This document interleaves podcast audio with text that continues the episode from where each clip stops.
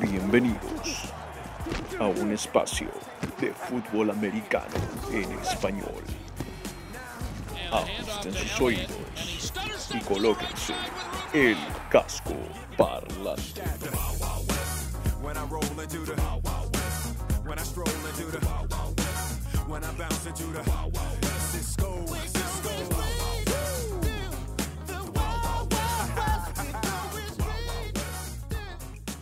Hola, hola, hola, hola, ¿qué tal? ¿Cómo están todos? Y bienvenidos a un episodio más, episodio número 8 de la segunda temporada de Casco Parlante, su podcast de la NFL, de la National Football League, del fútbol americano profesional de los Estados Unidos, el deporte más hermoso del mundo, para todo el Perú y el Latinoamérica y en verdad todo aquel que hable español que desee saber más acerca del mundo del ovoide. Mi nombre es Simón Carpio, una de las cabezas dentro de este casco parlante y junto conmigo el panel que ustedes ya conocen y seguramente aman y odian al mismo tiempo, los dos grandes que están también dentro de este casco parlante, Rodstad y David el pragmático Thornberry. Empezamos hoy día con Thornberry. ¿Cómo estamos el día de hoy, mi querido David?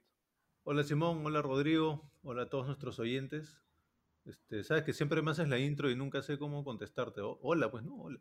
No, este, no, no, no hemos hablado desde hace un par de semanas, no, no hemos, no hemos hablado con la gente, pero estoy bastante entusiasmado por las entrevistas que hemos hecho, tú, Simón, a Raúl Alegre, y tú, Rodrigo, ayer a, a Pablo Viruega. Realmente muy buenas entrevistas, muy entretenidos los dos invitados. Les recomiendo que vayan a verlas en el Instagram de Rebeldía Deportiva y también están colgadas en el Facebook de Rebeldía Deportiva. Muy bien, y también por supuesto con nosotros el único, el incomparable Rodstad Rodrigo Delgado. ¿Qué tal, Rod? ¿Cómo estás? ¿Cómo están muchachos? Qué gusto escucharlos. Acá un poquito de efecto de sonidos de aplausos y cheers para nosotros, que somos un equipo muy, muy bueno. Ya estamos a menos de un mes de que inicie la temporada. Hoy, 15 de agosto, día en que estamos grabando. Por supuesto, saludarlos ante nada a ustedes dos. Felicitarte a ti, Simón, por la gran entrevista a Raúl Alegre. Tuvimos la gran suerte de entrevistar el día de ayer a Pablo Viruega. Creo que estamos haciendo cosas importantes, son para nuestros fanáticos y tenemos un buen programa por delante, así que empecemos. Empezaremos, por supuesto, también agradeciendo a Rosa por la entrevista que tuvo con Pablo Viruega. Estuvo increíble, señores, y nos metemos de lleno a una parte esencial del programa, del episodio de hoy, el mejor, peor, respeto, decepción de Casco Parlante, la versión de hoy, la versión de la parte oeste de los Estados Unidos, tanto en la AFC como en la NFC. Por eso escuchaban ustedes la canción de la semana Wild Wild West de Will Smith, cuando era más que nada un artista musical, junto con Drew Hill y Cool Modi en esa canción que era de la película también conocida como Wild Wild West.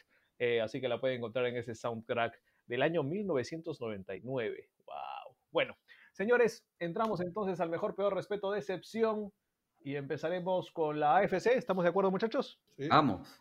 Muy bien, señores, la AFC es un terreno de Simón Carpio y es momento de decirles quién es el mejor de la AFC Oeste. Ya lo conocen ustedes, ya los aman, ya los han celebrado. Tienen probablemente al coreback más caliente de la NFL. Señores, son los Kansas City Chiefs, campeones del último Super Bowl es el mejor equipo de la AFC Oeste sin lugar a duda. Tienen grandes ausencias, pero de todas maneras creo que tienen demasiado poder ofensivo. Patrick Mahomes estará lanzando el balón a Tyreek Hill, a Nicole Hartman, a Sammy Watkins, a DeMarcus Robinson, a Travis Kelce. Elijan el que quieran. Cualquiera de esos cinco puede atraparla. No estará Damien Williams, pero Clyde Edwards-Helaire puede ser una gran opción. Y si la línea ofensiva pierde un par de jugadores importantes, como Duvernay Tardif y como Niang, pero creo que las dos personas más importantes en esa línea siguen ahí, que son Mitchell Schwartz y Eric Fisher. Hay que mantenerlos a los tackles con vida. Defensivamente es un equipo que sí va a sufrir, creo que va a tener algunos problemas en la secundaria. Tyrann Matthew es el líder, pero el resto no me convence. Me gusta la línea defensiva, tal vez una de las más profundas del NFL, con Chris Jones, con Frank Clark, con Alex Okafor y el resto de gente. Creo que es una defensiva que si es que se vuelve oportunista, si es que logra crear pérdidas de balón, le va a ayudar muchísimo a Patrick Mahomes y compañía. El mejor equipo de la AFC Oeste son los Kansas City Chiefs. Asumo que no me estarán cuestionando ni Rodstad ni Thornberry. No, estamos de acuerdo. Totalmente de acuerdo. Buenísimo, buenísimo, señores. Pasamos entonces a algo hermoso, porque a veces hay que derrochar respeto por un equipo y hay que dárselo esta ocasión a los, ya no San Diego, sino Los Angeles Chargers, señores. Los Chargers que estarán con nuevo estadio, ¿ah? estarán jugando ya en un lugar propio, digamos, por fin. Bueno, pero todavía no tienen un coreback capaz. Hay que darles respeto porque han creado un equipo que me encanta, que me gusta, que va a ser emocionante verlo y va a ser de la vieja escuela, un equipo defensivo. No solamente regresa Derwin James, tal vez el mejor safety de la liga, tienen un par de corners increíbles. Casey Hayward, Chris Harris, más allá de que está un poquito subido en edad, son muy buenos. Desmond King, que está por ahí, Michael Davis. Me gusta mucho la secundaria de, San de Los Ángeles, creo que pueden hacer muchos problemas para los equipos rivales. Y esta línea defensiva es la que a mí me emociona. Joey Bosa, Melvin Ingram, Limbal Joseph van a poner presión a los corebacks contrarios y liderados por un novato, más allá de que va a ser difícil adaptarse sin OTA, sin, todo el entrenamiento necesario, Kenneth Murray, mi candidato a novato defensivo del año. ¿Qué es lo que no me gusta de los Chargers? Obviamente de que su coreback no me convence, es Taylor, Justin Herbert espera su oportunidad, pero las armas están en Eckler, Henry Allen, Mike Williams y por supuesto una línea ofensiva que muchos no confían, pero que a mí sí me gusta, especialmente con el centro Mike Pouncey, con Trey Turner, que lo trajeron este año, y con Brian Bulaga, el ex Packer. Respeto para los Chargers que mantienen un buen, y esto es muy importante, grupo de director técnico, de head coach y de entrenadores. Creo que eso es lo que más rescato de los Chargers. Posiblemente entrando a playoffs los tengo ahí en la burbuja. Veremos qué tal les va. Señores, no les voy a preguntar todavía qué piensan de los Chargers porque es tiempo de lanzarles una bomba y esperar que de ahí ya se enojen. La decepción de esta campaña por lejos van a ser los Denver Broncos. Y sí, yo sé que teníamos una pregunta en los fanáticos del NFL en el Perú acerca de los Broncos. ¿Te acuerdas, Rodstad, quién la había hecho? No sé si lo tendrás ahí el nombre. Luis Santamaría. Luis Santamaría nos preguntaba cómo le irán a los Broncos con la edición de Jerry Judy y todos estos corredores que tienen y Noah Fant. Bueno, hay que ser sinceros. Drew Locke tuvo un buen final de campaña, pero nadie lo tenía. Nadie había revisado su tape y nadie sabía qué es lo que podía pasar con él. Ahora Drew Locke tiene un problema más grande aún. Jawan James no va a jugar esta campaña. Su tackle derecho, el mejor liniero ofensivo que tienen los Broncos. Además, Garrett Bowles parece que va a ser el titular por el lado izquierdo, lo cual es honestamente terrible porque jugó espeluznantemente la campaña pasada. Y Elijah Wilkinson van a tener que moverlo. Trajeron a Graham Glasgow. Esta línea ofensiva ya era mala el año pasado. Yo creo que se ha puesto peor este año. Así que hay que tener cuidado con eso. Jerry Judy va a tener que tratar de adaptarse a un nuevo sistema sin practicar. Y este equipo va a dedicarse a correr el balón. Creo que no va a ser tanto de Drew Locke el equipo, va a ser de Melvin Gordon, Philip Lindsay, Royce Freeman y a ver qué tanto pueden correr y Fant no sé si va a ser un factor en este tipo de, ataque. Y la defensa, que es la virtud de Fangio, tiene un problema enorme, en mi opinión, de que no tiene profundidad.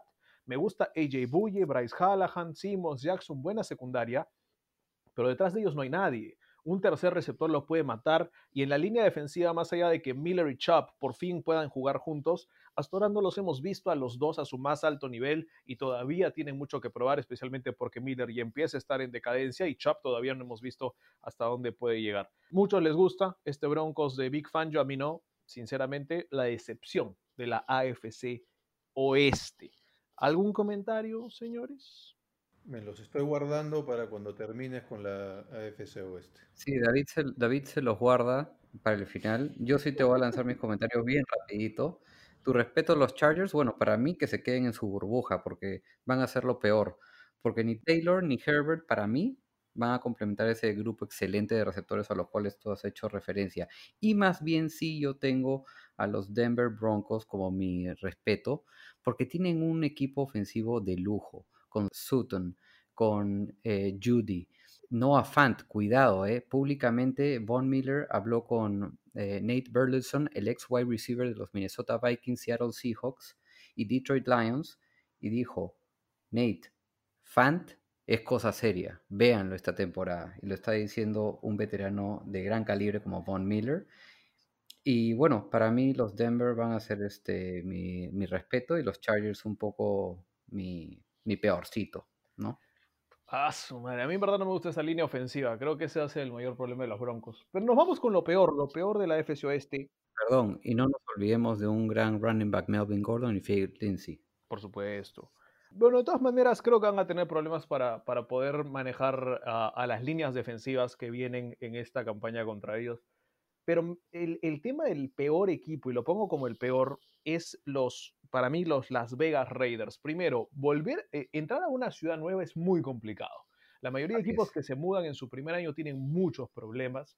Y creo que este equipo tiene talento, muchísimo talento. Me gusta cómo ha sido creado, pero todavía es muy joven. Y en una temporada en la que no puedes entrenar, no puedes inspirar, no puedes motivar, es complicado. Derek Carr creo que la va a tener difícil. Darren Waller va a ser sin duda una de sus más importantes válvulas de escape, pero es joven.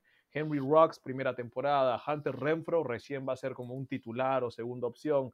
Tyrell Williams no es un número uno, va a tener que jugar de dos o de tres.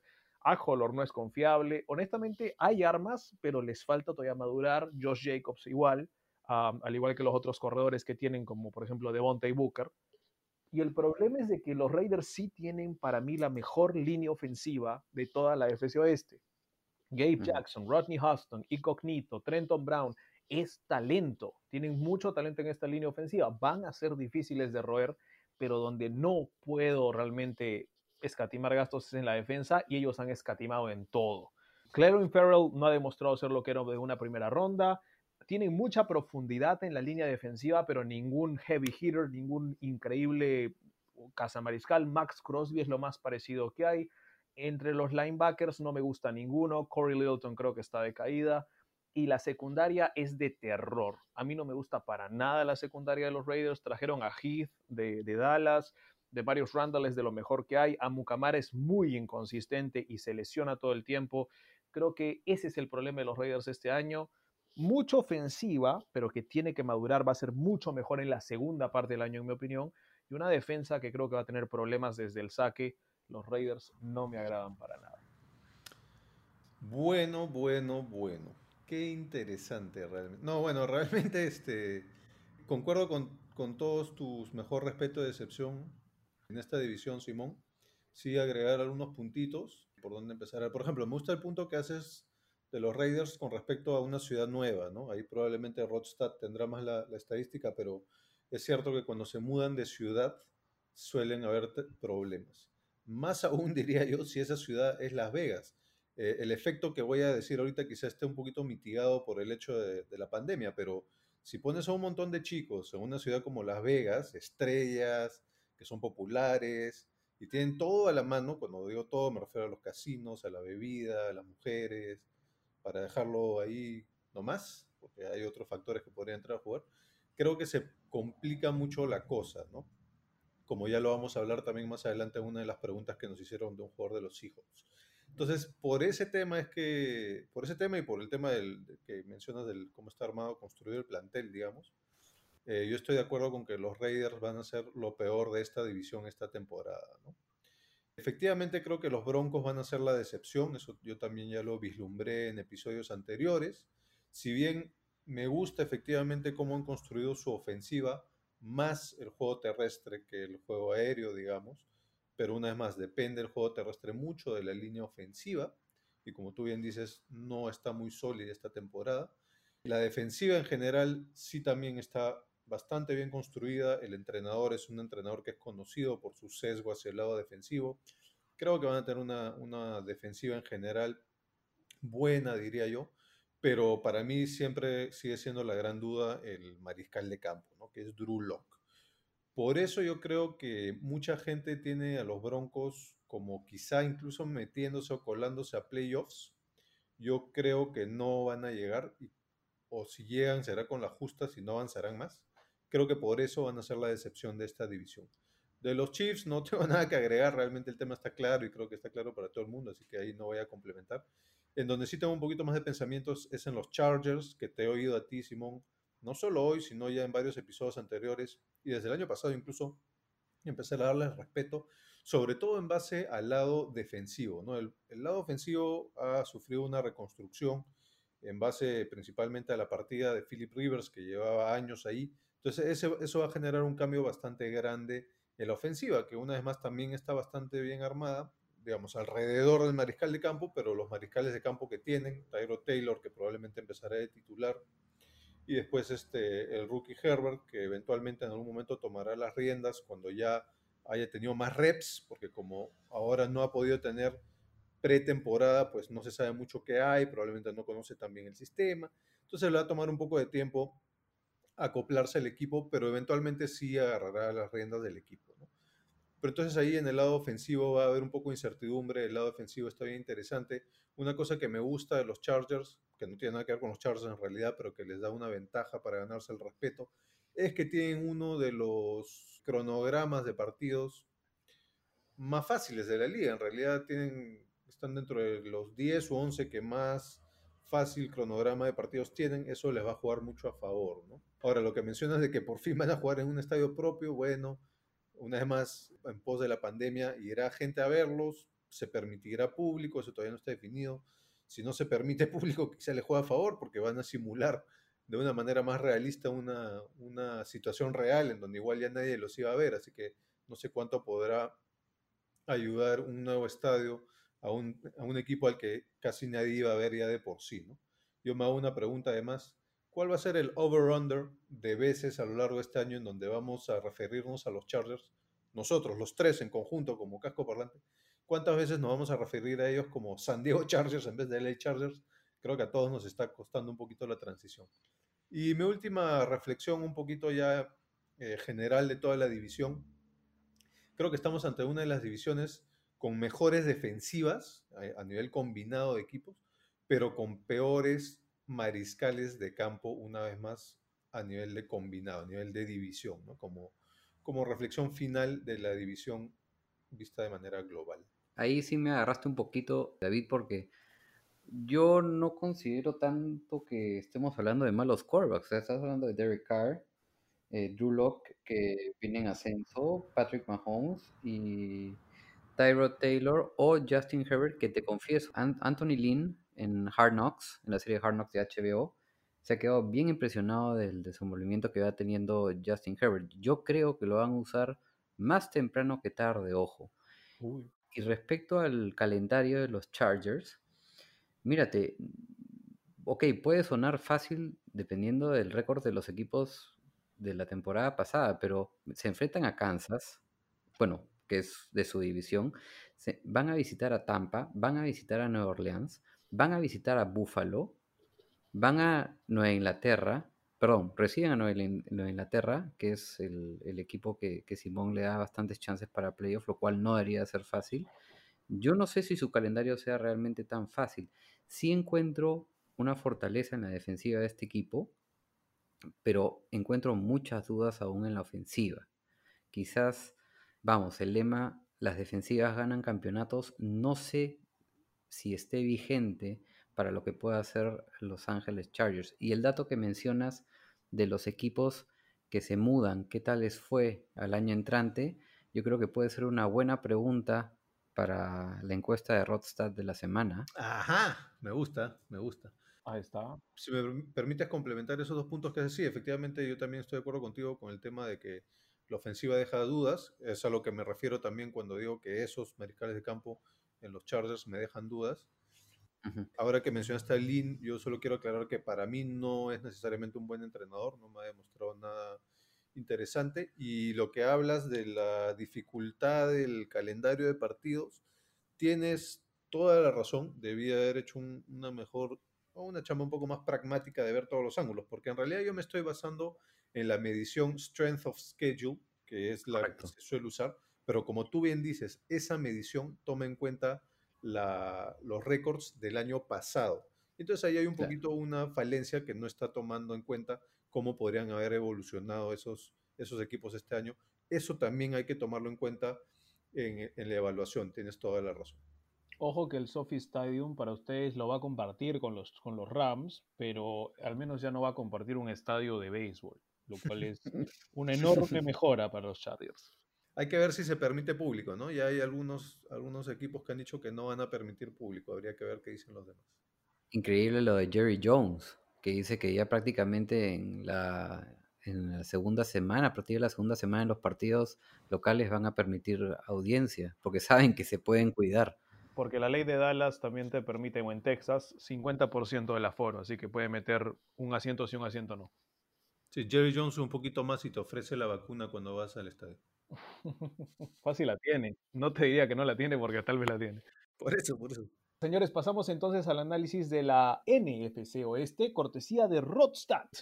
A ver, vamos rapidito. Yo creo que no van a estar en desacuerdo conmigo en que San Francisco es el mejor equipo de la NFC Oeste. Ya estoy en desacuerdo. Muy bien. Siguen siendo los favoritos de esta división a pesar de que los Seahawks hayan tenido un buen off-season en cuanto a la llegada de Jamal Adams se refiere.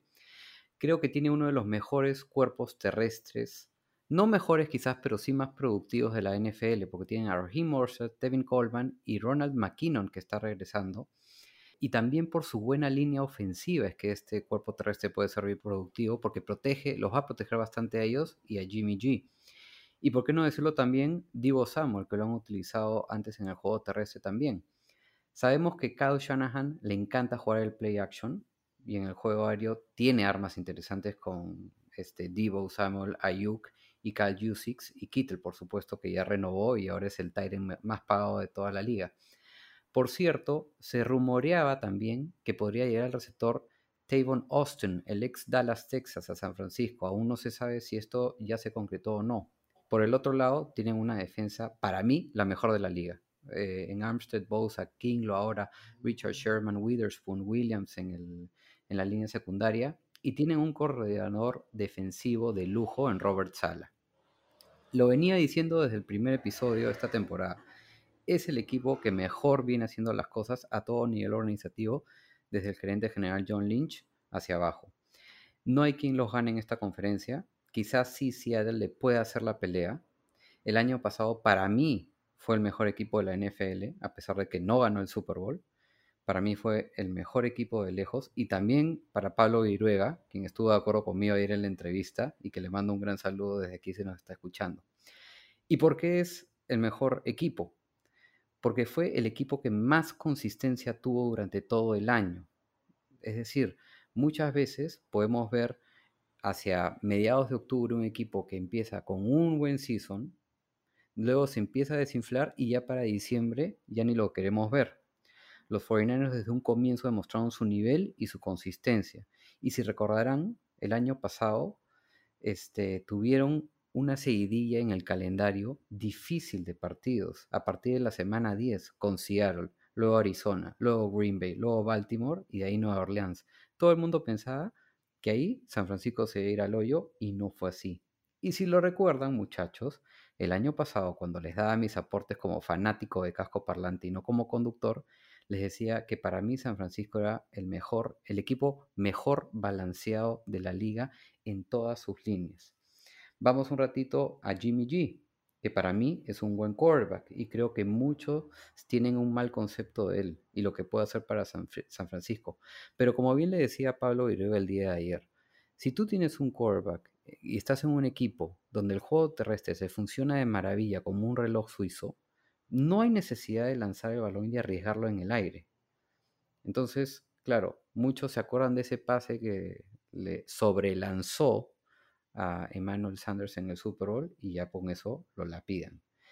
La defensa, quiero agregar lo que es Richard Sherman, el Optimus Prime como le dicen, y Robert Sala, que funge como un excelente integrador entre el equipo y el comando técnico, que eso no se lo he visto a nadie en la NFL y que muchos han hablado de eso. Así que señores, en lo que no estén de acuerdo conmigo en que San Francisco va a hacer lo mejor como Simón, mucho cuidado que no le pierdan el respeto a quien puede ser el campeón de Super Bowl de este año.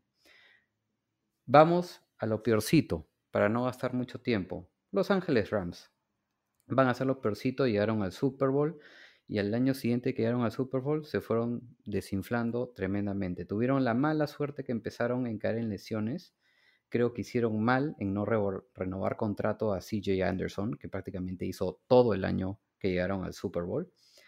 Jared Goff, para mí, y bueno, y para David también, que es Jigglypuff, involucionó mucho en su productividad luego del Super Bowl. Creo que a manera como perdieron ese Super Bowl contra los Patriots, no les ha permitido reponerse aún para llegar fuertes tanto el año pasado como para ningún año que vemos ahorita hacia el futuro. El Super Bowl hangover, que es la resaca de Super Bowl, a ellos les afectó demasiado. McVay para mí es un buen entrenador, pero no me parece que le da la confianza suficiente a Goff como para que dictamine las jugadas que tiene que llevar a cabo en la parte ofensiva. Prácticamente le tiene que decir al oído todo lo que tiene que hacer y la jugada que va a venir después de. Ese es mi peorcito. No sé si hasta el momento, Simón, tú tengas algunas opiniones al respecto. Primero, eh, en los 49ers, o sea, sí entiendo por qué podría ser el mejor. Lo que a mí no me gusta es que todavía no saben cuánto tiempo va a estar afuera Divo Samuel. Y eso sí puede complicar. La noticia indica que parece que no llega a la primera semana, llega a la dos, pero no lo oficializan todavía. Así que yo tengo miedo de eso. Eh, Simón, ¿vas a hacer alguna predicción en cuanto a las ah. posibles lesiones de Jimmy G? No, ya lo intenté la el año pasado, no funcionó. Así que ya no voy a hablar de lesiones. Lo que pasa es que Simón ya no se quiere aventurar a hablar de lesiones porque ya le quitaron el protector de rodilla a Jimmy G y a Kyle Jusic. Así que ya creo que se está yéndose para el otro lado. Mm, ya lo voy a dejar ahí tranquilos. Pero creo que sí, me agrada que lo tomes como lo peor a, los Rams. Eh, más allá del talento que puedan tener en diferentes líneas, creo que hay problemas en partes claves del equipo que no creo que pueden ser suplantados a no ser de que trabajes duro en ello. Y justo esta temporada no se puede trabajar duro en nada. Entonces, no, no, se puede mejorar mucho más que el año pasado y por eso creo que muchos equipos van a tener suertes parecidas a las que tuvieron el año pasado. Y mira, y mira el calendario de, de Los Ángeles Rams. ¿ah? Empiezan con Dallas, que lo reciben, yo creo que pierden. Visitan a Filadelfia, lo pierden visitan a Buffalo, lo pierden. Reciben a los Giants, bueno, pues ahí aprovecharán en ganar, pues, ¿no? Visitan a Washington, a los Washington Football Team, que más parece fútbol de soccer que fútbol americano, también lo deberían ganar. Oh, está lanzando unas dagas hoy Rod. Rod. Después visitan a San Francisco, lo pierden, reciben a Chicago, que si no lo ganan ya están para decir chao a la temporada. Visitan a Miami, que deberían ganarle, y ahí entran al bye. O sea, yo creo que en el bye si no llegan con un récord de 4 y 4, mejor que vayan empacando maletas, en verdad. Vamos a mi respeto, señores. Mi respeto, lo lamento, David, por tu corazoncito, no va para los Seattle Seahawks, va a ir para los Arizona Cardinals. What? Son mi Dark Horse o el caballo negro de la NFC, de toda la conferencia, ojo, no solamente de esta división. Tienen mucho talento en ofensiva, por donde lo veas. Tienes a Murray, Hopkins, Fitzgerald, Kirk, quien creo que puede tener una muy buena temporada, ojo, ah, teniendo a Hopkins y Fitzgerald liberándolo de la marca. En la parte terrestre, Drake y Edmonds, que no para nada no son una dupla, son una dupla bien interesante. Para mí será el equipo que más nos va a sorprender en esta división. Es algo como Atlanta en el NFS Sur, que no va a ser fácil, en la que la mayoría de gente no lo ve con mucha atención, solamente se enfocan en San Francisco, en Seattle, pero este equipo tiene un arsenal de lujo en la parte ofensiva. Y hablando un poco más de Kyler Murray, es un QB que muestra ya cosas interesantes. Fue el rookie ofensivo del año pasado, no por las puras, y va en ascenso. Tiene a dos receptores de clase que ya lo mencioné y otros dos muy buenos en Kirk e Isabela. No hay que dejar de lado a Isabela. Y un corredor en Kenyan Ray que terminó la temporada pasada con excelentes números y para mí uno de mis top 10 running backs de la liga. No los descartaría totalmente de los playoffs, ya que va a ser un dolor de cabeza para más de uno. Sin duda este equipo tiene que compartir en ofensiva muchas cosas. Competir, perdón. Y un datito bien interesante, ¿ah? miren, Murray pasó para más de 3.000 yardas y 20 touchdowns el año pasado, en su primer año. Sí, tiene un problema con las intercepciones quizás, y lo que me preocupa son las capturas de quarterback que le han hecho, porque le han hecho demasiadas capturas de quarterback el año pasado y no han invertido en el draft para una buena línea ofensiva. Un dato interesante de él es el, quarterback con más pases completos de 50 yardas o más la temporada pasada, que logró 6.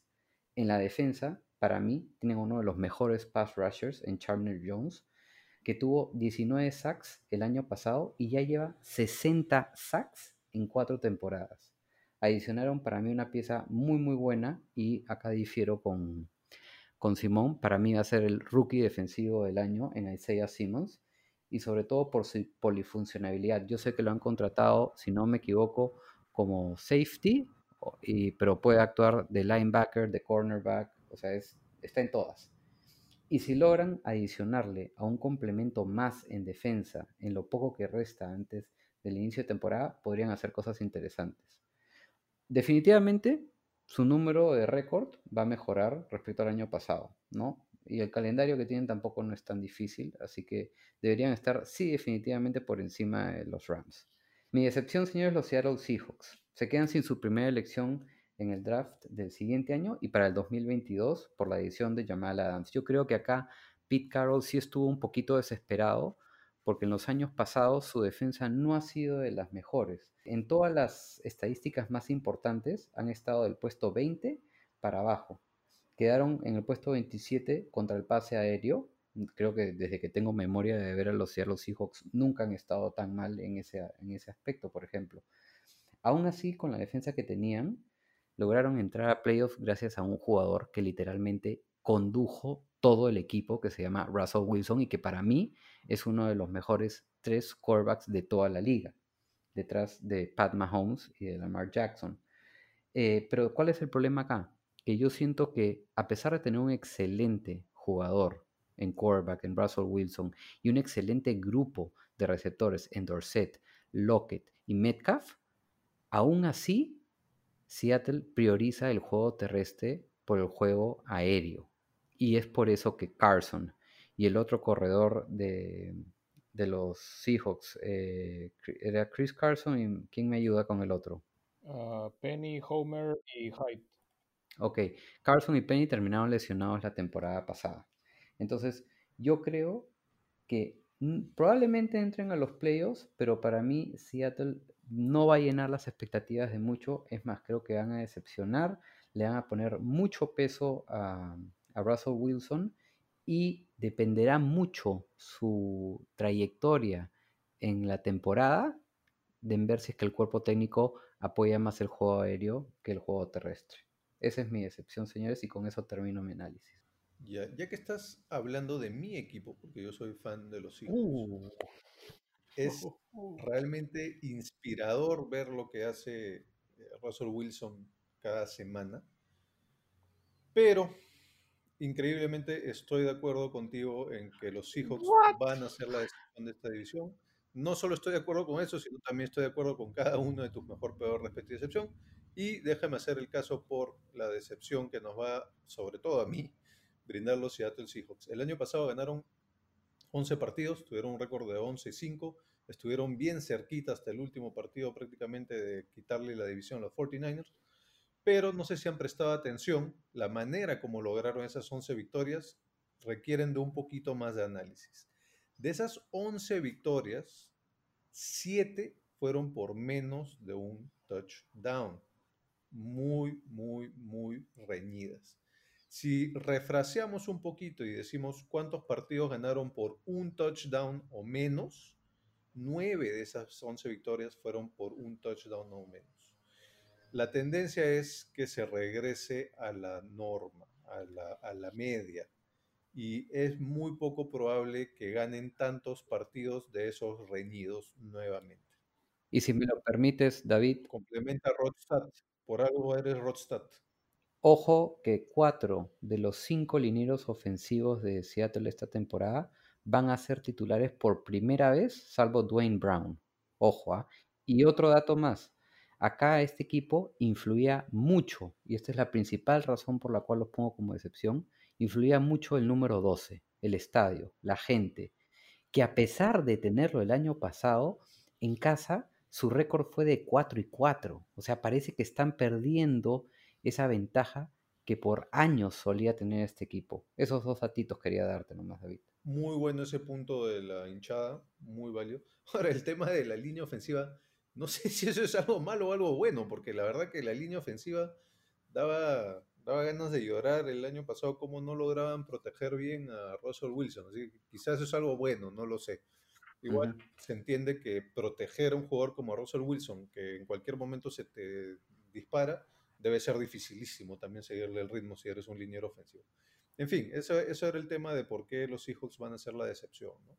Tampoco quiero detenerme mucho tiempo más en por qué los 49ers van a hacer lo mejor. Estoy de acuerdo con todo lo que has dicho. Sí hay que hacer un poquito la salvedad de que obviamente al, ellos haber llegado hasta el Super Bowl, a ser básicamente el segundo mejor equipo de la temporada, tal como nos lo explicó ayer, eh, o bueno, ustedes van a escucharlo el miércoles, este podcast, entonces, tal como nos lo explicó este último viernes Pablo Viruega en la entrevista que le hiciste, obviamente los mejores equipos eh, en el año siguiente, pues hay como que un reajuste en, el, la manera como se plantea el calendario de partidos, entonces van a tener un calendario difícil, ¿no? probablemente entre los cinco, quizá diez o cinco más difíciles calendarios de la temporada, pero igual probablemente terminarán ganando la división y serán lo mejorcito de esta división. ¿no?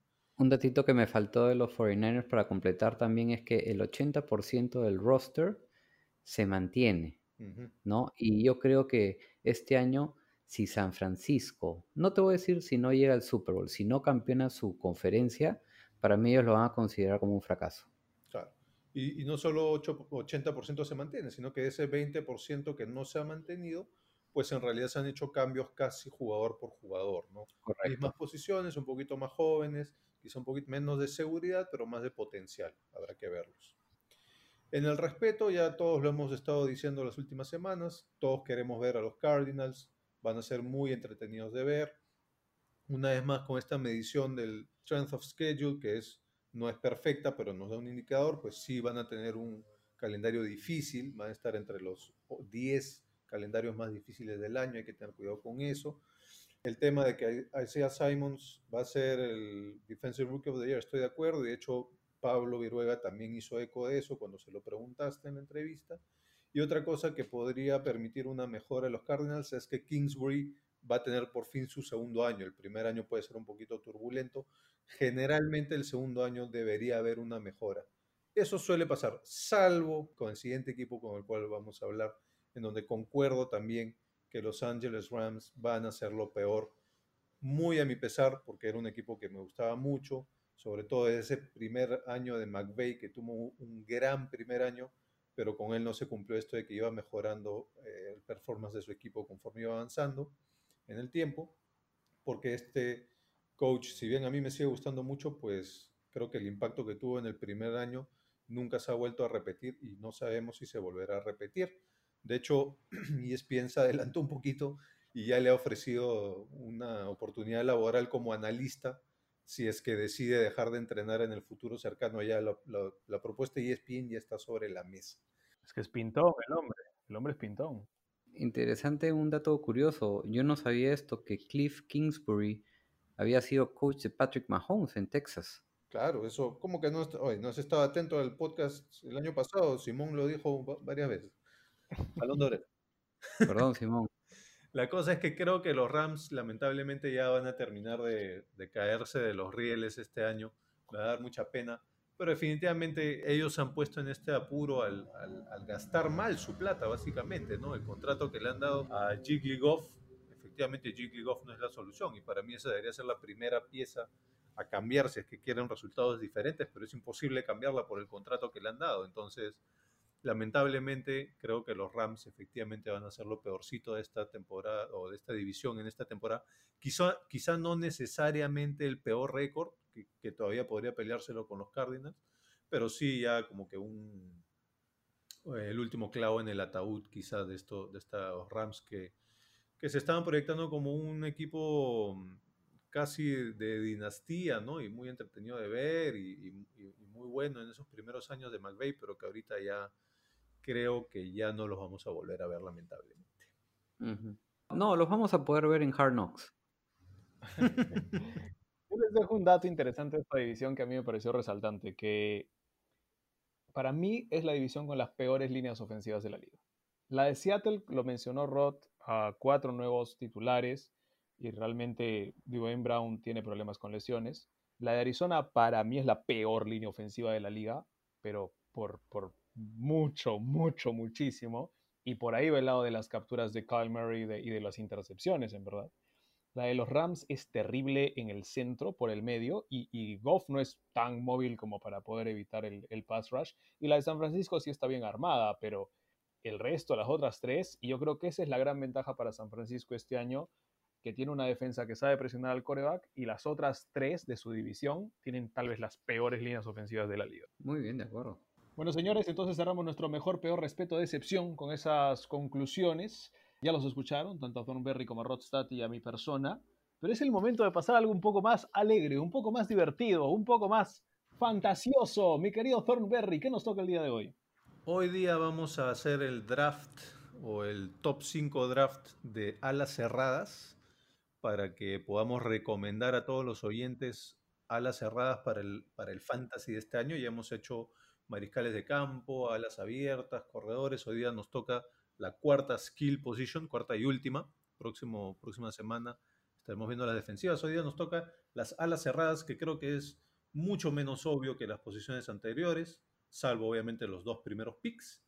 Lo que yo quería preguntarles como pregunta general en cuanto al fantasy, a las alas cerradas, he estado viendo y he estado aprendiendo un poquito de, escucharlos ustedes en los episodios anteriores, que hay como un cierto orden de qué posiciones deberías elegir primero en el draft. Entiendo que running backs es probablemente la que vas eligiendo primero junto con alas cerradas, perdón, entre alas abiertas. Más o menos, ¿en qué orden es que, o en qué posición es que yo debería idealmente elegir una ala cerrada en función a las otras posiciones? Mira, si es que no estás en una posición en la cual elegir a estos dos cracks que son Kittel y Kelsey, que deberían elegirse, si no es en la cuarta como máximo, quinta ronda, el resto de los Titans yo recomendaría que los busquen en promedio entre la séptima y décima ronda. Uh -huh. No sé qué opine Simón. Para mí es muy simple. Tienes un par de Titans que son top 10 o top 15 en tu draft, dependiendo si es una liga de 2 y una liga de 10, que son Kelsey y, y Kittle y bueno, no sé. De ahí el resto, para mí, los puedes ir viendo después. o sea, después de que tengas buenos dos par de corredores, después de que encuentres un par de buenos receptores, porque no hay tanta diferencia. Y en verdad, no importa si es muy veterano o muy joven, no importa tanto si es que su coreback es muy malo, muy bueno. Ha habido sorpresas, las ha habido el año pasado, las va a haber este año de nuevo. Creo que es cosa simplemente de elegir uno que realmente te guste, que te guste su química con el coreback y que digas, ok, ya se llevaron en el ranking a tres por encima de él y quedan dos. Ok, probablemente en una o dos rondas lo elijo. Me gusta entre 7 y 10 lo que dice Rod. Yo usualmente prefiero agarrar mis alas cerradas ronda 11 a 15, probablemente en las últimas, junto con los suplentes. Bueno, en este draft, que solo tiene una ronda, tienes el primer pick, Simón. ¿Cuál es ese primer pick entre Kelsey y Kittle? Uh, puedo ser mala onda y quitárselo a, a, Rod, pero en verdad para mí el mejor a la cerrada este año, proyectando lo que van a hacer este año, para mí es eh, Travis Kelsey. Creo que no solamente porque tuvo más puntos el año pasado de lo que hizo George Kittle, sino también porque proyecta más puntos este año, porque eh, para mí el conjunto de los Chiefs van a tener un enorme problema para correr el balón. Su línea ofensiva no está diseñada para correr sin Laurent Duvernay Tardif y ya se les fue Damian Williams. Entonces, honestamente, el juego por tierra va a ser difícil establecerlo, pero lo que hace muy bien Andy Reid es la ofensiva de West Coast. Pases cortos, completo, completo, completo, 5 yardas, 6 yardas, 5 yardas, 6 yardas, un balazo de 20, pero de 5, 6, 6, 6. Y Tyreek Hill no es de 5 o 6 yardas, Nicole Hartman no es de 5 o 6 yardas, hasta el mismo Sammy Watkins no lo es, Travis Kelsey es el que va a mover las cadenas y los otros van a mantener una defensa totalmente distorsionada porque van a tener que esparcirse por todo el campo. Así que para mí Kelsey es la clave de los Chiefs, creo que la química ya está, tienes a uno de los mejores quarterbacks de la liga y sí lo elijo por encima de Kittle más que nada por eso. ¿Por qué? Porque sí creo que los 49ers van a dedicarse más a correr el balón que a lanzarlo y le van a pedir a Kittle tal vez más que el año pasado que sea el excelente bloqueador que también es, que tal vez Kelsey no trabaja tanto como bloqueador como lo hace George Kittle. Perfecto, ahí están todos los motivos por los cuales deberían elegir a Kelsey como Titan número uno. En aras de transparencia, te cuento, Simón, que Rodrigo hace unos días me confesó que Kelsey hubiese sido también su primer pick, así que en realidad sí se lo quitaste. Uh. Y sobre todo porque, bueno, el argumento de Rodrigo, que seguro ahora lo va a reforzar, es que si bien para él Kittle es el Titan más completo en el juego, probablemente Kelsey es el que más producción tenga a nivel de puntos de fantasy. Rodrigo, bueno, me imagino que elegirás a Kittle. ¿Quieres que hagamos algún comentario al respecto o podemos darlo por sentado y vamos de frente a tu segundo pick, el tercero en total? No, por supuesto, sí, segundo todo lo que acabas de decir. Es más, yo le dije, efectivamente, mi primer pick era Travis Kelsey.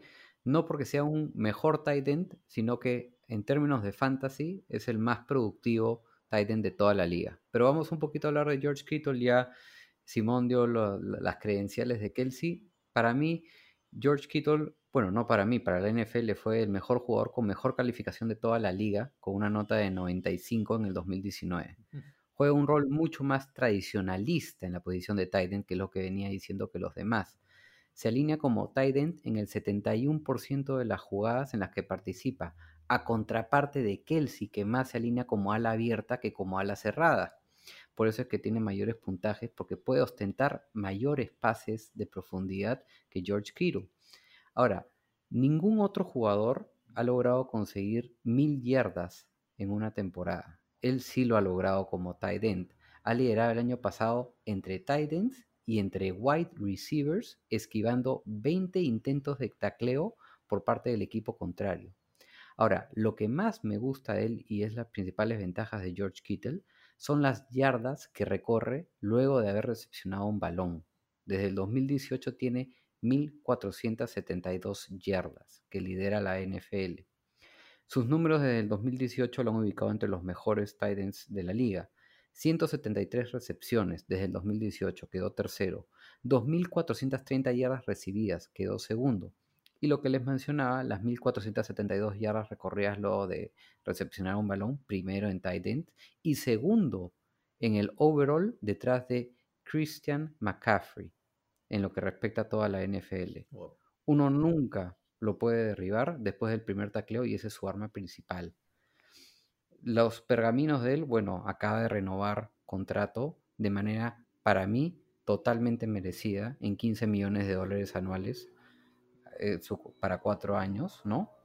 En 75 millones, si mal no recuerdo. Y lo interesante es que yo sí creo que lo van a usar más esta temporada que la temporada anterior. No solamente por la extensión de contrato que acaba de dar, sino lo que viene demostrando año a año. Hace pocos touchdowns, pero ya ha demostrado el año pasado la clase de jugador que es. Y, y cualquiera, en especial Jimmy G, puede recaer a él, más aún si no sabemos que vamos a contar con un Divo Samuel sano ya no tenemos un Emmanuel Sanders veterano y tenemos un Brando y Ayuk nuevo que no sabemos cómo va a responder, aunque también me gusta.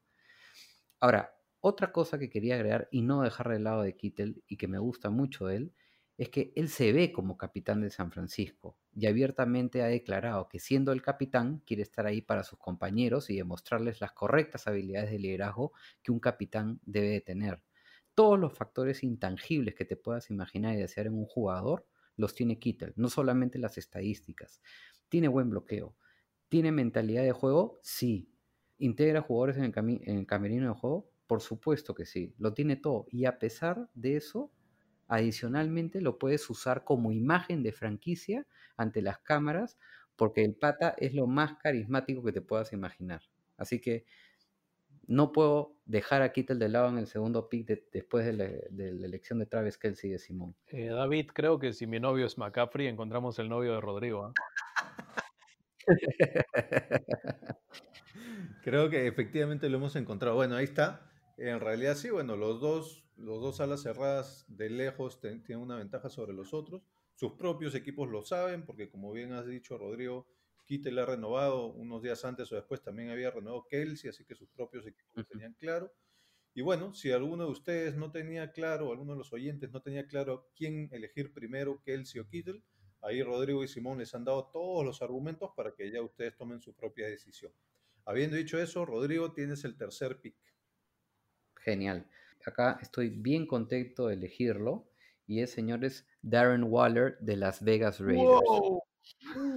Que por cierto fue receptor en Georgia Tech. Ahí le mando un saludo a mi papá, que es también ex Yellow Jacket. ajá. ¿Qué es lo que me gusta de este jugador? En el uno contra uno tiene muchas ventajas. Me hace acordar mucho a Vernon Davis en San Francisco. Es muy bueno para el bloqueo de protección, para el juego aéreo, para el quarterback, para Derek Carr. Tuvo una temporada 2019 masiva y de ensueño para un novato de primer año. 90 recepciones de 170 intentos, es decir, casi 80% de sus pases son recepcionados. 1145 yardas aéreas y 1150 en total si consideras acarreos y 3 touchdowns. Solo 4 tight ends en, en los últimos 20 años han logrado esos números en sus primeros años. Sus puntajes de fantasy parecían más números de un running back que de un tight end. En 5 partidos logró un puntaje mayor a 16 puntos, que para tight end es bastante.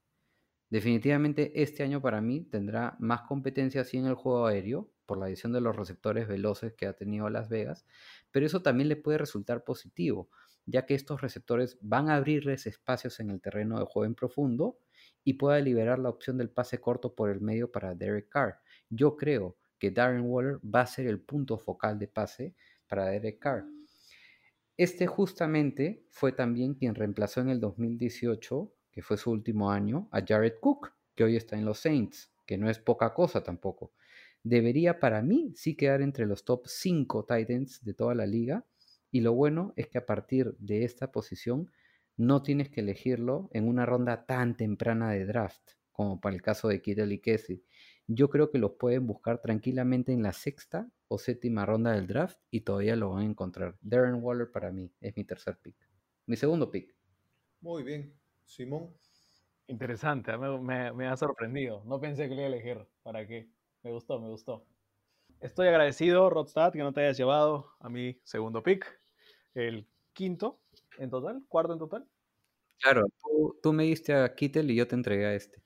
Pues gracias por darme a Zach Ertz, mi querido Rodstad, al hombre de Filadelfia, uno de mis excelentes elecciones cada año que hago el draft del fantasy fútbol.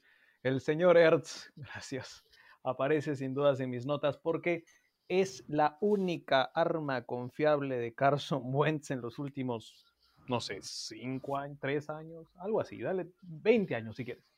Sackers es el arma de Filadelfia, ningún receptor es confiable, los corredores van y vienen, la línea ofensiva es defectuosa, ya no sé qué decir acerca de estos Philadelphia Eagles. Ertz es el único que todos los años está entre los top 5, top 10 a las cerradas quieres un tipo que no necesariamente se va a lesionar, que te va a dar al menos 5 recepciones por partido, tal vez un touchdown, al menos 60 yardas, Sackerts. Totalmente consistente, no puedo decir más de mi segundo pick. Te confieso algo, Simón. Yo estaba en duda si elegir a Darren Waller o Zach Ertz. Ahora, lo que no me llama de Zach Ertz, y me gustaría también tener tu input de esto, es que está compartiendo cada vez más pases y jugadas con Dallas Goddard. Entonces, y, a lo largo de los años, del excelente año que tuvo en el 2017, sus puntos de fantasy han ido cayendo año tras año. O sea, en el 2017, que fue este año genial, obtuvo buenos puntajes de tight end en fantasy en el 78% de sus partidos. En el 18 bajó a 6,8% y en el 2019 bajó al 53%. Entonces, es una estadística, a pesar, ojo, a que Filadelfia tuvo muchos lesionados en alas abiertas, lo cual le debería generar mayor cantidad de opciones de pases a Zach Ertz.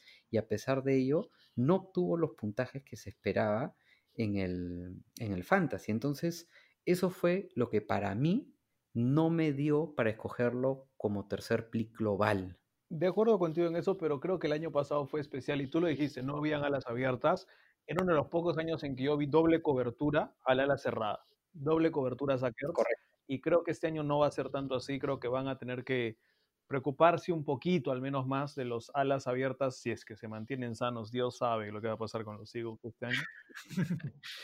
bueno, lo tengo porque no me ha fallado hasta ahora y aparece siempre. Entonces, vamos con el siguiente pick. ¿Qué pick toca, mi querido Thornberry?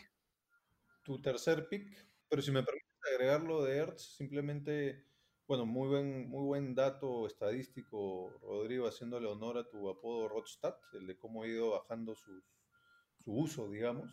Y bueno, tú, Simón, haciendo, teniendo consistencia con lo que dijiste, que es importante encontrar una ala cerrada que tenga buena química con Wentz. He sabido que Ertz y Wentz son mejores amigos, creo que no hay ninguna dupla de ala cerrada y, y mariscal de campo que, que hayan abiertamente dicho que son mejores amigos. Ahora, mucho va a depender, como también dices, de la salud de Wentz, que ha sido un poquito sospechosa en los últimos años, por decir, vea- veamos si se puede mantener sano. Ahora sí, Simón, tu tercer pick y quinto total. Mi tercer pick es uno que va a ser poco bien recibido. Va a ser muy dudoso y me van a pegar por esto probablemente. Pero tengo que hacerlo porque es un jugador que yo he avalado en las últimas dos campañas. Más allá de que ha sufrido algunas lesiones y algunos, ah, digamos, problemas de crecimiento y de maduración. Pero que confío en que este año explota, señores. No tengo miedo de elegir a Evan Engram como mi siguiente pick de las cerradas. Era la cerrada de los New York Giants. El año pasado quedó top 20 en puntaje de fantasy, jugando solo 8 partidos. Así que media temporada igual estaba entre los 20 mejores alas cerradas de la liga. Así que creo que este año se puede mantener sólido, limpio, saludable, con un coreback que ya conoce al menos un año, que es Daniel Jones, con un sistema que creo que va a favorecer a los alas cerradas, porque es lo que va a traer Joe Judge desde, desde Nueva Inglaterra y lo que va a traer también Jason Garrett desde Dallas. Y creo que eso va a ayudar a que Evan Ingram tenga una temporada. Va a ser de lo mejorcito de los Giants, me parece, este año, este muchacho. Sí, me, me gusta bastante Engram. Hay que ver nomás el crecimiento de Daniel Jones por dónde va. ¿no? Rodrigo, tu tercer pick. Claro que sí, el tercer y sexto, pero antes quiero felicitar a Simón por la elección de Evan Ingram. Yo lo tenía un poquito más lejos por el tema de sus lesiones, básicamente, ¿no? Efectivamente, pero uno no puede dejar de lado lo que logró en esos ocho partidos, ¿no? Las 44 recepciones para 467 yardas y tres touchdowns. Increíble, y es muy, muy joven, así que felicidades a ti, Simón, por la elección. Esperemos que sea un buen año para él, yo creo que sí. Bien, mi sexto global y tres, tercero personal. Acá voy a hacer, voy a lanzar con una elección arriesgada, pero que creo que me va a resultar. Señoras y señores, tráiganme a Rob Gronkowski. sabía. The Gronk. Creo que este puede ser un tight end que claro que sí quede entre los cinco primeros y puede ser una opción caleta a los que muchos no le tengan mucha fe. Simón no, le, no la tuvo después de tres picks. Estos pensarán que no llegará a tener la productividad que tenía antes y más aún porque esta ofensiva es una de las mejoras que hay en el juego aéreo. Y puede que el punto focal no necesariamente esté en él. Más aún si el puesto lo va a compartir con Cameron Braid y OJ Howard. Y sí, la verdad es una incógnita para muchos, pero me parece que podría tener un buen año y ahora les diré por qué. Es una clase de jugadores que cuando entra al terreno de juego hace buenos puntos de fantasy. Es cierto que nunca jugó más del 80% de las jugadas para su equipo en toda su carrera, pero tampoco ha necesitado hacerlo. Su principal razón para retornar a la NFL se debe a la química que siempre ha tenido con su tocayo Tom Brady. Un, una cosa adicional, creo que el rol que va a tener Brady en este equipo va a ser gigante, sobre todo con las nuevas opciones de pase que tendrá Brady. Gronk les puede dar consejos de lineamientos en cuanto a rutas de pase, posición de juego, entre otras que pueden ayudarlos a ellos a construir la química con Brady que tiene Gronk. Pero ¿qué pasa? Mientras esta química se construya y por el no correcto off-season que ha tenido Tom Brady, puede que le cueste un poquito llegar a generar esta química por la cual su primera opción de pase va a ser Gronk. Muchos creerán que ya está viejo para la posición, pero cuando lo comparas con otros jugadores de su posición, tenemos a Shannon Sharp, que en su mejor año tenía 35 años, Tony González, que jugó hasta teniendo 37, y Gronk apenas tiene 31 años. Yo creo que el estar fuera de las canchas un año le va a hacer bastante bien. Si se dan cuenta, de todos los jugadores que Brady tiene en un nuevo equipo, con Gronk es el único al cual ya conoce y con quien puede entenderse a la perfección desde el inicio. Es prácticamente un plug and play.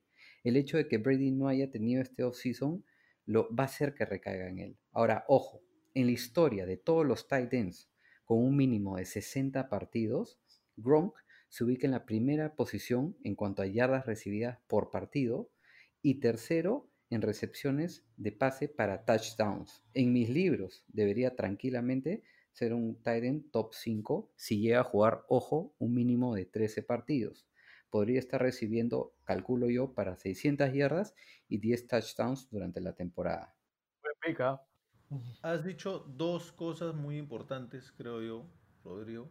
A ver. La primera, has dicho que es sumamente productivo cuando entra al terreno de juego. Yo me pregunto Correcto. si es que va a poder mantenerse sano primero, como para estar en el terreno de Ujú. juego, y si es que va, y si es que va a poder luchar contra las distracciones que le pueden brindar la ciudad de Tampa Bay a Rob Gronkowski, que es un, un fiestero muy conocido. Esas dos preguntas me hago para saber si es que va a estar realmente lo suficientemente tiempo en el terreno de juego como para tener un impacto. Yo visualizaría más bien, a ver, no voy a exagerar, pero digamos un rol un poco más situacional, un poquito como lo que vimos de Marshawn Lynch el año pasado con los Seahawks, ¿no? En donde en situaciones específicas lo pueden usar. No creo que tenga gran producción. Pero la otra cosa muy importante que has dicho y que rescato y que yo no lo había pensado y me parece muy interesante, es que el rol de Gronk como mentor ahí sí va a ser invaluable para estos Buccaneers y esa podría ser la clave de este equipo. Más que Gronk en la cancha, Gronk en el camerino. Ahora, un dato adicional. Gronk cuenta con 78 pases de touchdown recibidos de la mano de Tom Brady. Es la mayor marca por cualquier compañero de equipo que haya tenido Brady en cualquier posición de juego, incluidos receptores. Eso es importante. Sí, claro, pero una vez más, Gronk tiene que estar en la cancha y eso es lo que yo me pregunto si es que va a ser necesariamente un, un hecho, ¿no? Yo creo que sí, yo creo que sí. Vamos sin más preludio a mi cuarto pick y el 7 global. Señoras y señores, una persona para mí que es uno de los mejores tight ends caletas de la liga y que va a ser un pick que pueden elegir bien tarde y tener altos réditos. Señoras y señores, Mark Andrews de los Baltimore Ravens. Estaban demorando, ¿ah? se estaban demorando. Sí, solo jugó el 41% de las jugadas de su equipo el año pasado. Y es que, claro, compartía su puesto con Hayden Hurst, que ya no está en el equipo. Ahora, puede ser un tight end más de tiempo completo, como el caso de Ertz, Kelsey o Kittle. Solo tiene 23 años y tiene mucho campo por delante. Lo bueno de él es que promedia 14 yardas por recepción. Es increíble y recepciona todo tipo de pases. A pesar de lo poco que jugó el año pasado, terminó siendo top 5 entre tight ends en la liga. Terminó tercero. Terminó el 2019 como el segundo tight end con mayor producción para el fantasy detrás de Travis Kelsey y está en fila para un fantástico 2020 trabajando de la mano con Lamar Jackson. Ahora, ¿sabían que hasta el momento Andrews no ha logrado tener 10 o más recepciones en un partido de la NFL? O sea, tuvo 10 partidos con 7 u 8 recepciones en el 2019. Esa era para tu pregunta en el grupo, te lo hubieses guardado. No, de repente lo menciono y si la gente lo escucha sabrán la respuesta. Ajá. Está. Y esto sucede, claro, porque sabemos que los Ravens están acostumbrados a atacar más por tierra, ¿no? Y sabemos pues que el ratio de acarreos de Lamar Jackson ahora debería disminuir porque sí se sabe abiertamente que está trabajando más para las opciones del pase aéreo para no estar arriesgando su integridad física. Fuera de todo, el año de Andrews en el 2019 fue muy bueno, tuvo 852 yardas aéreas, 10 touchdowns y una participación de juego aéreo tan solo en el 23% sobre el total de pases aéreos, en lo que es la participación de mercado o el PIE, por decirlo así. Y todo ello compartiendo nuevamente, como digo, la carga de Tyden con Hayden Hurst, que este año partirá a Atlanta, ¿no? Claro. Ay, Diosito lindo. Ese era, ese era mi pick. Bueno, les digo que mm, de todos los rankings, he estado viendo distintos rankings de distintos, distintas fuentes y Mark Andrews estaba tercero en, en promedio y eh, acá ha caído en nuestro draft al pick 7, es del top 5 o 6 es el que más ha caído y, y el que más ha subido lo digo al final para ver si es que hay alguna novedad en estos últimos tres picks. Simón, el pick 8 es tuyo. Se viene la locura, porque en Titans me encanta ir por alguno que nadie va a tomar y por eso lo puedo tomar en la última ronda y de ahí destrozar el draft en pedacitos durante todo el año. Me pasó el año pasado con algunos y creo que este año es el año en que un jugador de un muy mal equipo va a explotar. Ya quedó top 11 el año pasado en punteo de estándar entre alas cerradas. Estuvo por encima de Rudolph, de Olsen, de Witten, todos esos conociditos. No se dieron cuenta que los Miami Dolphins tenían en una posible excelente selección a Mike Gesicki. Sí, señores, Mike Gesicki es mi pick. Creo que tiene ya la química con Ryan Fitzpatrick porque Tua todavía no va a jugar al comienzo de año, porque no ha podido ni entrenar el hombre. Entonces creo que ahora que están afuera Albert Wilson, que decidió no jugar por el COVID, me parece que Allen Hearns también decidió no jugar por el COVID, el tema de los Dolphins va a ser lanzarle pases a los corredores o algún receptor joven, o por qué no, al más confiable en este caso, Mike Gesicki. Especialmente me gusta si es que lo van a utilizar en una liga PPR, que es por puntos por recepción, porque creo que va a ser el arma que va a tener Ryan Fitzpatrick este año. Ahí estabas buscando y te rompió todo el esquema, David, del tight end. Efectivamente es el que ha dado el mayor salto, bueno, hasta ahora por lo menos, que estaba en la mayoría de drafts como el, el decimocuarto mejor tight end, acá lo hemos tomado como el octavo. Simón, ¿vuelves un poquito a, a lo normal o vas a hacer otro pick tipo de Molerot con tu noveno y último pick? Va a ser un pick un poquito fuerte, un poquito doloroso, un poquito difícil de pensar y entender, pero va con lo que hemos venido diciendo yo particularmente en toda la pretemporada. Señores, esta va a ser una de las ofensivas más potentes este año y no tiene tantos receptores buenos como para confiar y es un coreback que le encanta lanzar a los alas cerradas, ha tenido algunos reconocidos históricamente. Así que, señoras y señores, mi último pick es el señor Eric Ibron a la cerrada de los Pittsburgh. Steelers. Me lo llevo Eric Ibron porque Roethlisberger va a lanzarle el balón una y un millón veces. Va a lanzarle el balón a Ibron. Es un receptor gigante, no, no es un gran bloqueador. Eh, no tuvo la mejor campaña el año pasado, estuvo rebotando en algunos equipos y tuvo algunas lesiones, pero Ibron creo que puede volver a la forma que, que realmente nos gustó verlo en algún momento en los Colts y ahora tiene un coreback capaz. Así que Eric Ibron para mí es ese último pick. Me quedé con algunos ahí que quería poder tocar, pero dije, no, ¿sabes qué? Me la juego por el de los Pittsburgh Steelers. Y entonces Eric Ibron finalmente es el que dio el mayor salto, porque en la mayoría de, de rankings está en el puesto 19, acá lo hemos agarrado en el puesto 9, saltó 10 posiciones. Habrá que ver el factor Big Ben, definitivamente es una mejora con respecto al mariscal que tuvo el año pasado, pero hay que ver si Big Ben se va a mantener saludable, cosa que yo he estado cuestionando durante todo este tiempo. Rodrigo, cierras el draft. Wow, wow. Vamos a dejarle en este episodio a Simón a que dé el factor sorpresa de Molerot. Ya, ¿sabes qué? Te, te paso la denominación, compadre, porque yo sí soy más tradicionalista a lo quítele en la posición de tight end. Me has dejado con una elección difícil. Al igual que tú, yo también no sé a quién elegir ahora. Solamente voy a mencionar nombres para que simplemente estén en el tintero. Vamos, está Hunter Henry, Jared Koch, Austin Hooper, Noah Fant en Denver.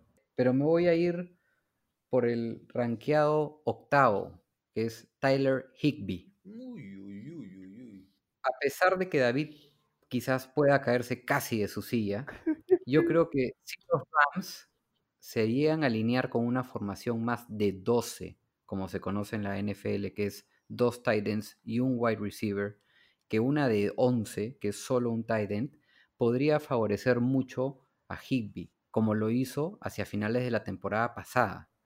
Y es que en la semana 9 cambian a este sistema de 12 y antes de esta semana, Higby tuvo solamente un partido donde jugó el 60% de las jugadas como máximo. A partir de la semana 9, jugó en la 9 el 76%, en la 10 6-9. A partir de la 11, jugó en, la en el 91%, en la 12 el 97%, en la 13 el 85%, en la 14 89% y en la 15 96%. O sea, prácticamente estuvo en el terreno de juego todo el partido. Obtuvo 48 recepciones entre la semana 9 y 15 para 542 yardas de sus 732 totales en el año. Con la partida del ala abierta Cook, que ahora está en los Texans, no creo sinceramente que McVay se vaya por alinear a dos alas abiertas y preferirá alinear su ofensiva con dos tight ends. Los números de Hixie en Fantasy hacia el final de la temporada pasada fueron de locos. 20 puntos por partido durante cuatro partidos consecutivos, Mm. a comparación de Keith, Kelsey y Kittel, que promediaron un máximo de 15 puntos por partido. Le ganó a muchas personas sus fantasies. Yo lo, personalmente lo utilicé. Para ser honesto, no soy fan de Higby ni de los Rams, pero el volumen de pases que tuvo esta última parte de la temporada del año pasado no puede pasar desapercibido por nadie. Estamos hablando de 56 pases en los últimos 5 partidos para 522 yardas. Eso es más de 8 pases y, y 104 yardas por partido. Para que, para que lo comparemos con Hunter Henry, por ejemplo, puede que sea mejor opción que Higby para muchos. Pero si los comparamos, Henry nunca ha logrado recibir para 100 yardas en un partido o recibir 10 pases en un partido. Higby lo logró en 4 partidos consecutivos. Y con eso, señores, termino mi quinto y el décimo pick global para Titans. Así que como podrán darse cuenta, no es que no hayan opciones de Titans, por supuesto que las hay. Solo que después de los dos que ya conocemos, los otros creo que entran en otra categoría y son muy, muy, muy parejitos. Muy bien, tú le prestaste el denominador de demoledor a Simón, entonces yo te presto a ti el de pragmático, ya que dejaste en claro que Higby no te gusta, pero los números lo avalan, eso es la definición del pragmatismo. Para mencionar algunos nombres también que quedaron por ahí. Bueno, Hunter, Hunter Henry efectivamente estaba por ahí, rankeado séptimo más o menos. Habría que entender cómo le va a afectar el hecho de pasar de un Phil Rivers a un Tyrod Taylor, habrá que ver eso. De igual manera, en Indiana, Jack Doyle es uno que me gusta mucho. Ese me encanta. Ese era, ese era mi siguiente pick. Ese era mi siguiente pick. Habría que ver si la llegada de Rivers lo potencia. El que a mí me encanta y me da pena que no lo hayan mencionado es Jonu Smith de los Titans. Veremos qué tal irá, ese me hubiese gustado mucho. Escúchame, lo estuve revisando muchas, muchas veces y solo porque sé que a ti te gusta, Oiga. pero no lo podía calzar, más bien discúlpame. No, probablemente no te iban a cuadrar los números porque solo tienes un, una temporada de referencia, ¿no? Entonces, si estabas haciendo todo by the numbers, te iba a faltar eh, data, digamos. Sobre todo porque Delane Walker ya no va a estar. Claro, exacto. Para resumir un poquito este top 5 doble a modo de draft, Simón, tú terminaste con Kelsey, Hertz, Engram, Gesicki y Ebron. Y tú, Rodrigo, con Kittle Waller, Gronk, Andrews y Higby. Eso cierra un poco nuestro, nuestro draft de Titans, Fantasy Draft. Terminamos también con las posiciones de habilidad, las skill positions, que son los mariscales de campo, las alas cerradas, las alas abiertas y los corredores. Hay que anotar que en ningún caso los Pats tienen algún top 10 en, en- en posiciones de habilidad. No sé cómo te hace sentir eso, Simón. En todo caso, te puedo decir cómo me hace sentir a mí el hecho de que los Seahawks en todos estos top 10 solo tienen a Russell Wilson, mm, lo cual un poco secunda mi opinión de que nos podrían decepcionar los Seahawks. Bueno, si lo tomas en cuenta, sí creo que tomando también en cuenta el equipo de, de Roth, solo Kittel lo pusimos entre, entre los top 10 también. Así es. Porque Garoppolo no está y me parece que, que Divo tampoco lo pusimos. Tienes toda la razón. Bueno, eh, sí decirles de que en el tema de las alas cerradas siempre aparece una al final, así que el consejo de draft que les doy en temas de alas cerradas es siempre revisen el waiver wire todas las semanas para el ala cerrada que puede estar rompiéndole esta campaña que no lo tenían. Siempre hay uno, eh, especialmente en esta posición que puede saltar al top al top 5. El año pasado fue Mark Andrews, por ejemplo, y años pasados han habido otros. Y nadie tocó ya Red Cook también, que es el nuevo ala cerrada de, de los Saints, ¿no? Va a ser de el compañerito de Drew Brees, a ver qué tal le va. Bueno, hemos cerrado entonces nuestro Fantasy Football Draft.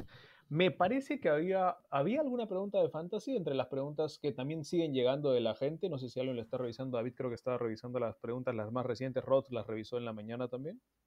Sí, no, no, no hay de fantasy. Lo que sí hay más bien que nos queda en el tintero es la pregunta que quedó, si mal no recuerdo, de Carlos Bermejo sobre la elección, estos picks de la NFL Top 100, que decidimos dejarlo para este programa, para cerrar un poco los primeros top 10 de- del ranking.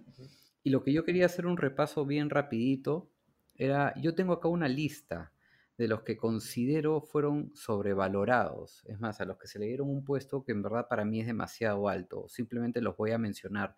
Tom Brady terminó en el puesto 14. Me parece que fue muy alto para lo que hizo. Creo que le están dando un regalo pensando en su último año en los Patriots. Ay. Khalil Mack lo pusieron en puesto 19, a pesar de la mala temporada que tuvo. Mike Evans en el puesto 30. Ezekiel Elliott en el puesto 24. No hizo nada, porque si lo comparan con Saquon Barkley, Barkley terminó en el 31. Aaron Ro- Jones terminó en el 33.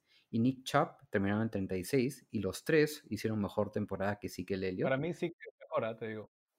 Puede ser, pero no tuvo una buena temporada. ¿Sabes por qué te lo digo? Porque para mí Zeke hace, hizo cosas el año pasado que no hicieron ninguno de esos y particularmente fue proteger al coreback. Zeke es uno de los pocos que podía bloquear para proteger a su coreback y ninguno de los otros podía. Muy bien. Bueno, sigo con la lista. Amari Cooper terminó puesto 49. Si lo pones por encima de Dix, que terminó en el 54, Davante Adams en el 57 y Lockett en el 65, Metcalf en el 81 y Fitzgerald en el 69. Me parece muy alto para, para el receptor de Dallas. Luego Von Miller de Denver, puesto 26. Me parece muy, muy alto para él. Sí está dentro del- de los 100, pero hay otros mejores. Luego tengo una lista de subvaluados, aquellos que no le dieron el respeto que deberían haber. Chris Carson en el puesto 96, casi no entra a la lista. Chris Godwin, con la temporada que tuvo, lo pusieron en el puesto 38. Es más, pusieron mejor a Mike Evans en el puesto 30, a Khalil Mack en el 19 y Ezekiel Elliott en el 24. Je- Javon Clowney lo pusieron en el 41. No me parece que sea peor que Daniel Hunter y Cameron Jordan, que lo pusieron a Jordan en el 23. Chandler Jones en el puesto 15. Para mí debió estar en una mejor posición, ya lo dije en mi análisis, porque tiene 60 sacks en las últimas cuatro temporadas y 19 en la anterior. Lidera el ranking de sacks de la NFL. Davante Adams lo pusieron en el puesto 57. Es una falta de respeto. Para mí debió estar entre los mejores 5 running back, eh, wide receivers de la liga. Llegó a más de mil yardas, 5 touchdowns en solo 12 partidos. Es mucho mejor que Dix, que está en el puesto 54. Luego, el linebacker Sadarius Smith de Green Bay Packers terminó en el puesto 48. Tuvo 37 ah, eh, capturas al quarterback en el 2019. O sea, la mayor marca de la NFL y está a media tabla. Y finalmente, señores, los jugadores que no entraron, que para mí debieron entrar sí o sí, Austin Eckler de Los Angeles Chargers.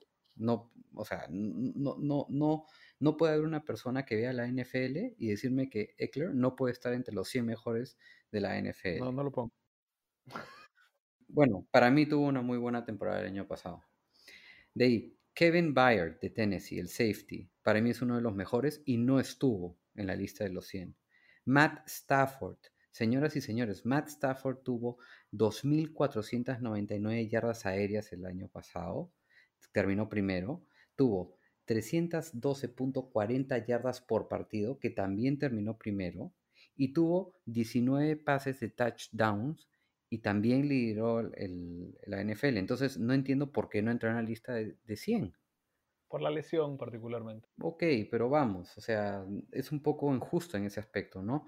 AJ Brown, ¿cómo no lo vas a poner al rookie wide receiver de los Titans? 20.2 yardas por recepción el año pasado, lideró la NFL con un mínimo de 50 recepciones. No entiendo cómo puedes quedar fuera de la lista, sinceramente. Lo hubiera puesto a él y no a Fitzgerald, te digo. Ok, Matt Ryan, el quarterback de Atlanta. Carson Wentz, el quarterback de Filadelfia, después de que levantó él solito, a pesar de las lesiones y los jugadores desconocidos que tenía para entrar a playoffs. Kenny Golladay no estuvo tampoco en la lista. Y cierro la lista también con Patrick Peterson, que tampoco entró a la lista de los 100. Eso a mí me parece una falta de respeto y creo que tiene mucho que ver por cómo se eligen esta lista, que bueno, que David entrará a detalle más adelante. Sí, a mí, bueno, también me, me sorprende un poquito dos omisiones. Una es Kyle Van Noy, que llegó 106, no hizo los 100. Y Eric Armstead, que llegó 104, no llegó a las 100. Pero sí, te, veo que te estás ofuscando, este, Rodrigo, pero la verdad es que hay una explicación muy clara. Acá no, no, no, te, no hay ninguna entidad o persona contra la cual te puedas, puedas dirigir tu molestia, porque en realidad la manera como sale esta lista es muy poco científica, digamos. ¿Cómo hacen esta, esta, esta lista? Le piden a todos los jugadores que por favor voten.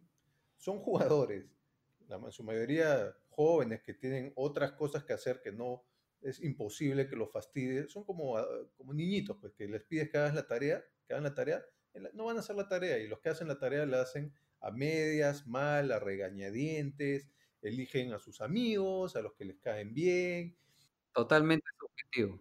Sí, y al final ni siquiera te llenan una lista de 100. Tienes suerte si alguno de ellos te llena 20, la mayoría te llenarán 10.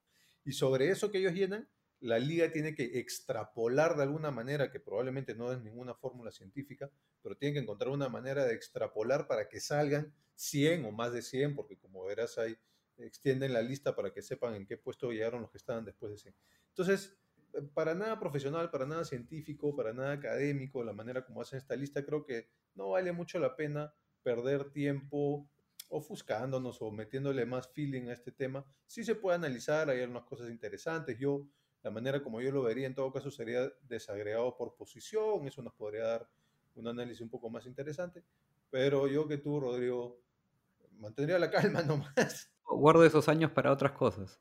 Sí, sí, sí, sí, guarda el pragmatismo, este, la, la demolición ya guárdatela para otra cosa. En, en otros países y en otras diferentes ligas y en otros deportes, eligen los fans que saben mucho menos que el jugador. Muchísimo menos. Nosotros no sabemos nada comparado con lo que te puede decir. eh, Si Tom Brady te hace la lista, papá, yo le creo. Yo le creo totalmente. Claro, o sea, en, en la teoría tienes razón. De hecho, los jugadores son los que más insights tienen.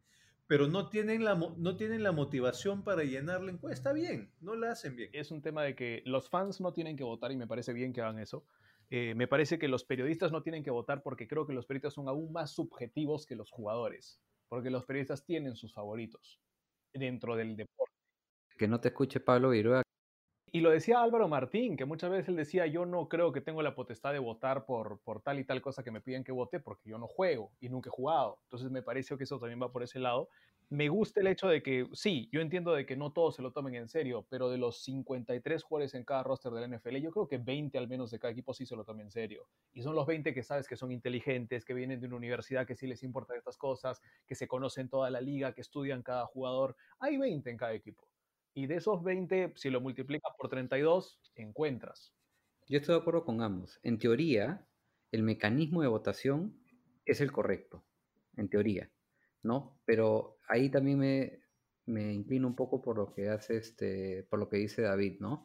Que no hay mucho interés, objetividad, porque vamos, los jugadores están metidos durante la temporada en su rendimiento y en el rendimiento de su equipo. O sea, no se van a estar viendo a otros jugadores durante la temporada. Y cuando termina la temporada, tampoco es que se vayan a sentar a ver los partidos de los candidatos para decir a ver cuál, cuál calce en mi ¿Sabes por qué yo creo que sí, Rod? Porque estudian tape. Eso hacen algo que no se hace en otros deportes. Se tienen que sentar en un cuarto a ver el tape. Y créeme que sus coaches les recuerdan. Mira todas las veces que ha vencido tal receptor. Mira todas las veces que... te-". Y lo decía Tom Brady en una entrevista. Él decía, yo nunca he visto un safety como Ed Reed, por ejemplo. Decía, era increíble. Aparecía en todo el lado del campo. Entonces, creo que ese reconocimiento, al menos de los que se lo toman en serio, que sí creo que hay algunos que no, es muy grande para un jugador, como cuando, no sé si hace dos años o tres, pusieron número uno a Aaron Donald. Y no tenía los mejores números necesariamente esa temporada Aaron Donald, pero veías el tape y tenían que hacerle triple bloqueo al hombre, porque si no, no lo puedes parar. Y esas son las cosas que uno no ve, digamos, en las stats, pero que sí en el campo, cuando tú puedes o no vencer a alguien, aparece ahí. Sí, tu premisa, Simón, de que los jugadores son los que más saben, estoy totalmente de acuerdo, ¿no? El tema de la subjetividad, bueno, creo que todos van a tener jugadores y prensa, todos tienen un componente de subjetividad. Yo, por ejemplo, haría la prueba de que entrenadores y cuerpos técnicos eh, llenen, en todo caso, la encuesta, que creo que, que igual tendrían mucho conocimiento, casi igual que los jugadores, Pero que sí lo hacen para el MVP, ¿no?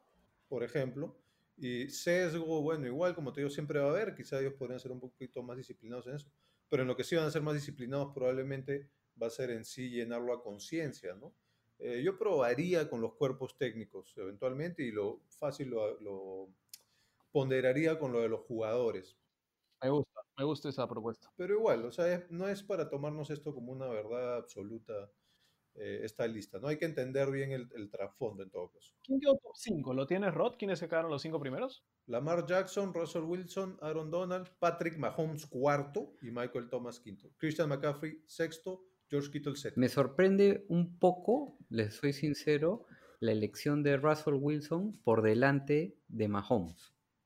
Sí, es raro que no haya sido primero Mahomes, ¿no? Pero una vez más, tiene que ver con la metodología, hay que entender bien eso. Es que David, no puedes dejar de elegir a Lamar Jackson primero después del año que tuvo. O sea, y fue elegido MVP unánime. O sea, solamente él y Tom Brady han logrado eso en la historia de la NFL. Que tal vez yo tengo un sesgo contra Lamar Jackson en el sentido de que no me gusta su estilo y creo que no va a durar mucho tiempo, pero sí, el año, el año pasado creo que merece su, su triunfo, digamos. Bueno, eso fue un poco los, los pensamientos en cuanto a la lista top 100 de jugadores del año pasado. Señores, hemos terminado entonces con la pregunta de eh, Carlos Bermejo. Habían algunas otras preguntas que quedaron, no sé si alguna nueva que haya aparecido, mi querido Thornberry, tal vez ayudamos a responderlo un poquito, si la tienes por ahí. No, no, solo queda, eh, La de Miguel sí, lo de Miguel Tataje que pregunta por Dustin Woodard, que es el jugador tuyo, Simón. Y bueno, yo me dedicaré a predicar sobre Kema Sever- Severant.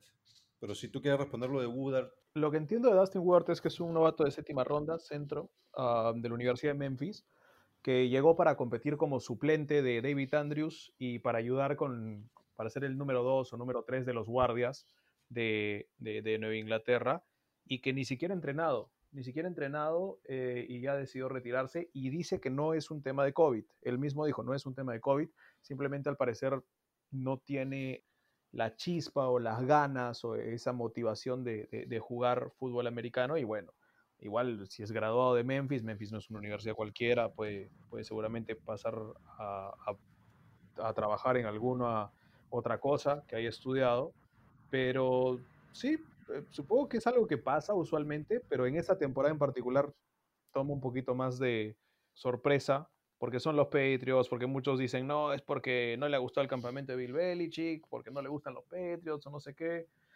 Ni siquiera entrenado, así que creo que es más, y, y si no se hubiera ido otro equipo también, así que creo que es simplemente un tema de motivación de, en lo que se refiere al fútbol americano.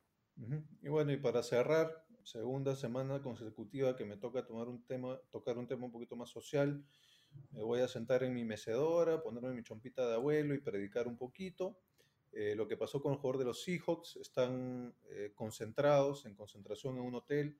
El chico, que es novato, intentó meter a una chica al hotel, la disfrazó con, con ropa de los Seahawks, ¿Era la firme o la trampa? probablemente la trampa o una de las trampas. Este, lo vieron en las cámaras de seguridad y bueno, lo, lo, lo votaron del equipo. Pues, ¿no? La verdad es que mi, mi cuestionamiento es que a, a, quién le sorprende, ¿no? ¿De qué estamos hablando? Esto es, es, es una cultura que a nosotros nos cuesta mucho entender, que igual probablemente la hemos podido ver en películas, en series, en documentales, pero que se viene cultivando desde que estos deportistas son muy niños, ¿no? Desde que son adolescentes prácticamente, donde por, ser, por destacar en un deporte, bueno, pues se les permiten cosas que a otros no se les permiten y ellos siguen creciendo y siguen yendo por la vida pensando que, que bueno, que tienen ese derecho, cuando en realidad no lo tienen, ¿no? Y es un empoderamiento que todo, a los cuales todos contribuimos también cuando los endiosamos etcétera, salvando las distancias, el tipo de cosas que pasan en el fútbol peruano con Raymond Manco y etcétera, ¿no? Entonces realmente no me sorprende, entonces prefiero ya no, ya no generarle, generarme mayor hígado, eh, sobre todo si era un jugador marginal, digamos, que no sabemos si realmente hubiese podido aportar mucho. Y eso no va a cambiar hasta que no cambie la cultura misma, que también tiene que ver con los temas que hablamos la vez pasada, de discriminación, de machismo, bueno, todos esos temas que están todos juntos y que generan este tipo de comportamientos, que normalizan este tipo de comportamientos, digamos, y que van a seguir sucediendo hasta que no haya un cambio profundo que no sabemos cuándo podrá ser. Excelente, excelente conclusión.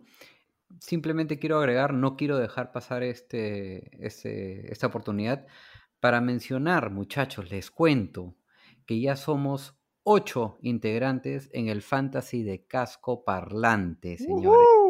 E- Es, increíble cómo después de la última grabación que tuvimos ya tenemos ocho. Agradezco, agradecemos de corazón la proyección de todos los casqueros y fanáticos de la NFL en Perú por participar. Solamente para hacer una recapitulación, a Simón, David y a mí se nos van a unir Miguel Tataje hasta ahorita, Cristian Rodríguez, Jan Chandubi, Gerardo Cortés y finalmente, después, a quien quiere celeste que le cueste. Nuestro coach Santiago Rosales es el octavo integrante del grupo de Fantasy. Ya está con nosotros el coach. A mí no me hace tanta gracia porque quiere decir que ya no voy a quedar sexto, sino que voy a quedar octavo. No, no te preocupes, faltan todavía, porque vale mencionar, Ah, ya, entonces voy a quedar decimosegundo entonces. claro, vale mencionar que vamos a armar un grupo de 12 personas, por lo cual, señores, aún quedan cuatro cupos por llenar. No se desanimen y sigan participando. Y hacerles saber de que vamos a trabajar el draft a una semana o un poco antes de la primera semana del NFL. Vamos a darles la fecha, la hora con anticipación y trataremos de que sea en vivo con el sistema de alguna de las plataformas bonitas, pero al mismo tiempo para que podamos vernos y reaccionar mientras hagamos el draft. Y creo que también podríamos crear un grupito WhatsApp entre los que queden dentro del, del- del fantasy para que puedan hacer sus negociados también, porque hay mucha que- gente que le gusta hacer sus cambios. De todas maneras. Ojo que esos pantallazos van a ir al grupo si es que hay algo raro.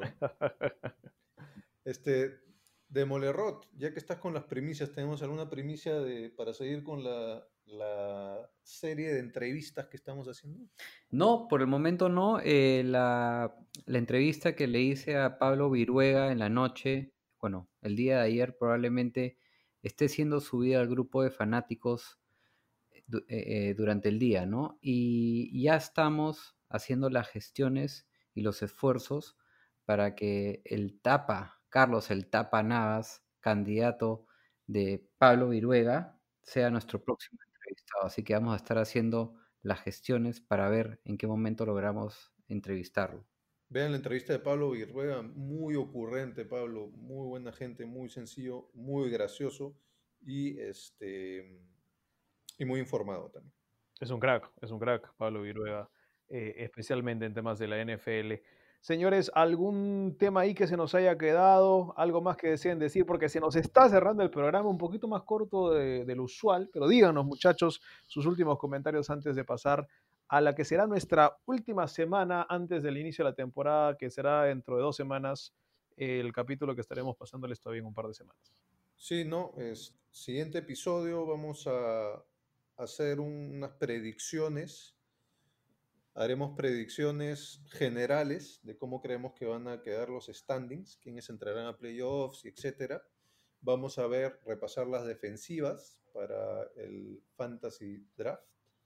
Y ya cuando empiece la temporada vamos a intentar sacar dos episodios por semana, dos episodios más cortos.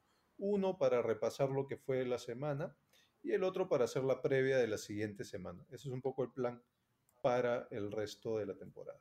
Así es, Casco Parlante estará detido de lleno. No importa si usted no puede ir al estadio, estaremos ahí ayudándolo a que lo sienta y lo viva.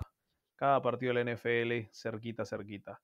Ah, Rod, ¿algún último comentario? Bueno, señores, eh, nada, agradecerles nuevamente a todos. eh, estén atentos a lo que vamos a estar colgando en, en redes, la entrevista a Pablo Viruega. Van a haber más encuestas de Rodstad. Y bueno, para despedirme de ustedes, quería pedirles permiso a David, Simón, si puedo hacer una pequeña imitación de John Gruden. No, no solo queremos imitación, yo quiero hablar directamente con John. Así que Rodrigo, chao. Hola John, ¿cómo estás? Hey man, well, I gotta tell you, this year we have to make a great season, man. I mean, come on, the Las Vegas Raiders coming first. What? I don't understand why Simone says we're gonna be deception, the worst of the AFC. I mean, come on, man. Uh, we- We're, we got we got uh we got Henry Ruggs, we got Darren Waller. Uh, they got me, so if we don't get to be the champions of our division and go to the playoffs, I'm gonna be very stressed, man. Congrats to Casco Parlante, man. See you. Oye, Un poco, un poco mexicano, yo creo, te digo. ¿ah? No tengo Me palabras, Simón, ya encantó, cierra me esto. encantó. Ya ciérralo, tú mismo eres. Así que señores, si ya saben, quieren ah, más de casco parlante, quieren ayudarnos a seguir creciendo, quieren escuchar más imitaciones de Rodrigo Delgado, porque John Gruden no es la única que se tiene guardada. am, sigan compartiendo este post, sigan hablando de fútbol americano, sigan poniendo comentarios y sigan asistiendo a las entrevistas que vamos a hacer antes del inicio de la campaña. Es un placer tenerlos con nosotros y en nombre de David Thornberry, el pragmático, de las imitaciones del demolerrot Rodstad Rodrigo Delgado y conmigo románticamente Simón Carpio les dice gracias, nos vemos y los dejamos con el viejo, viejo este, el Wild Wild West de Will Smith. Adiós. Chao, gente.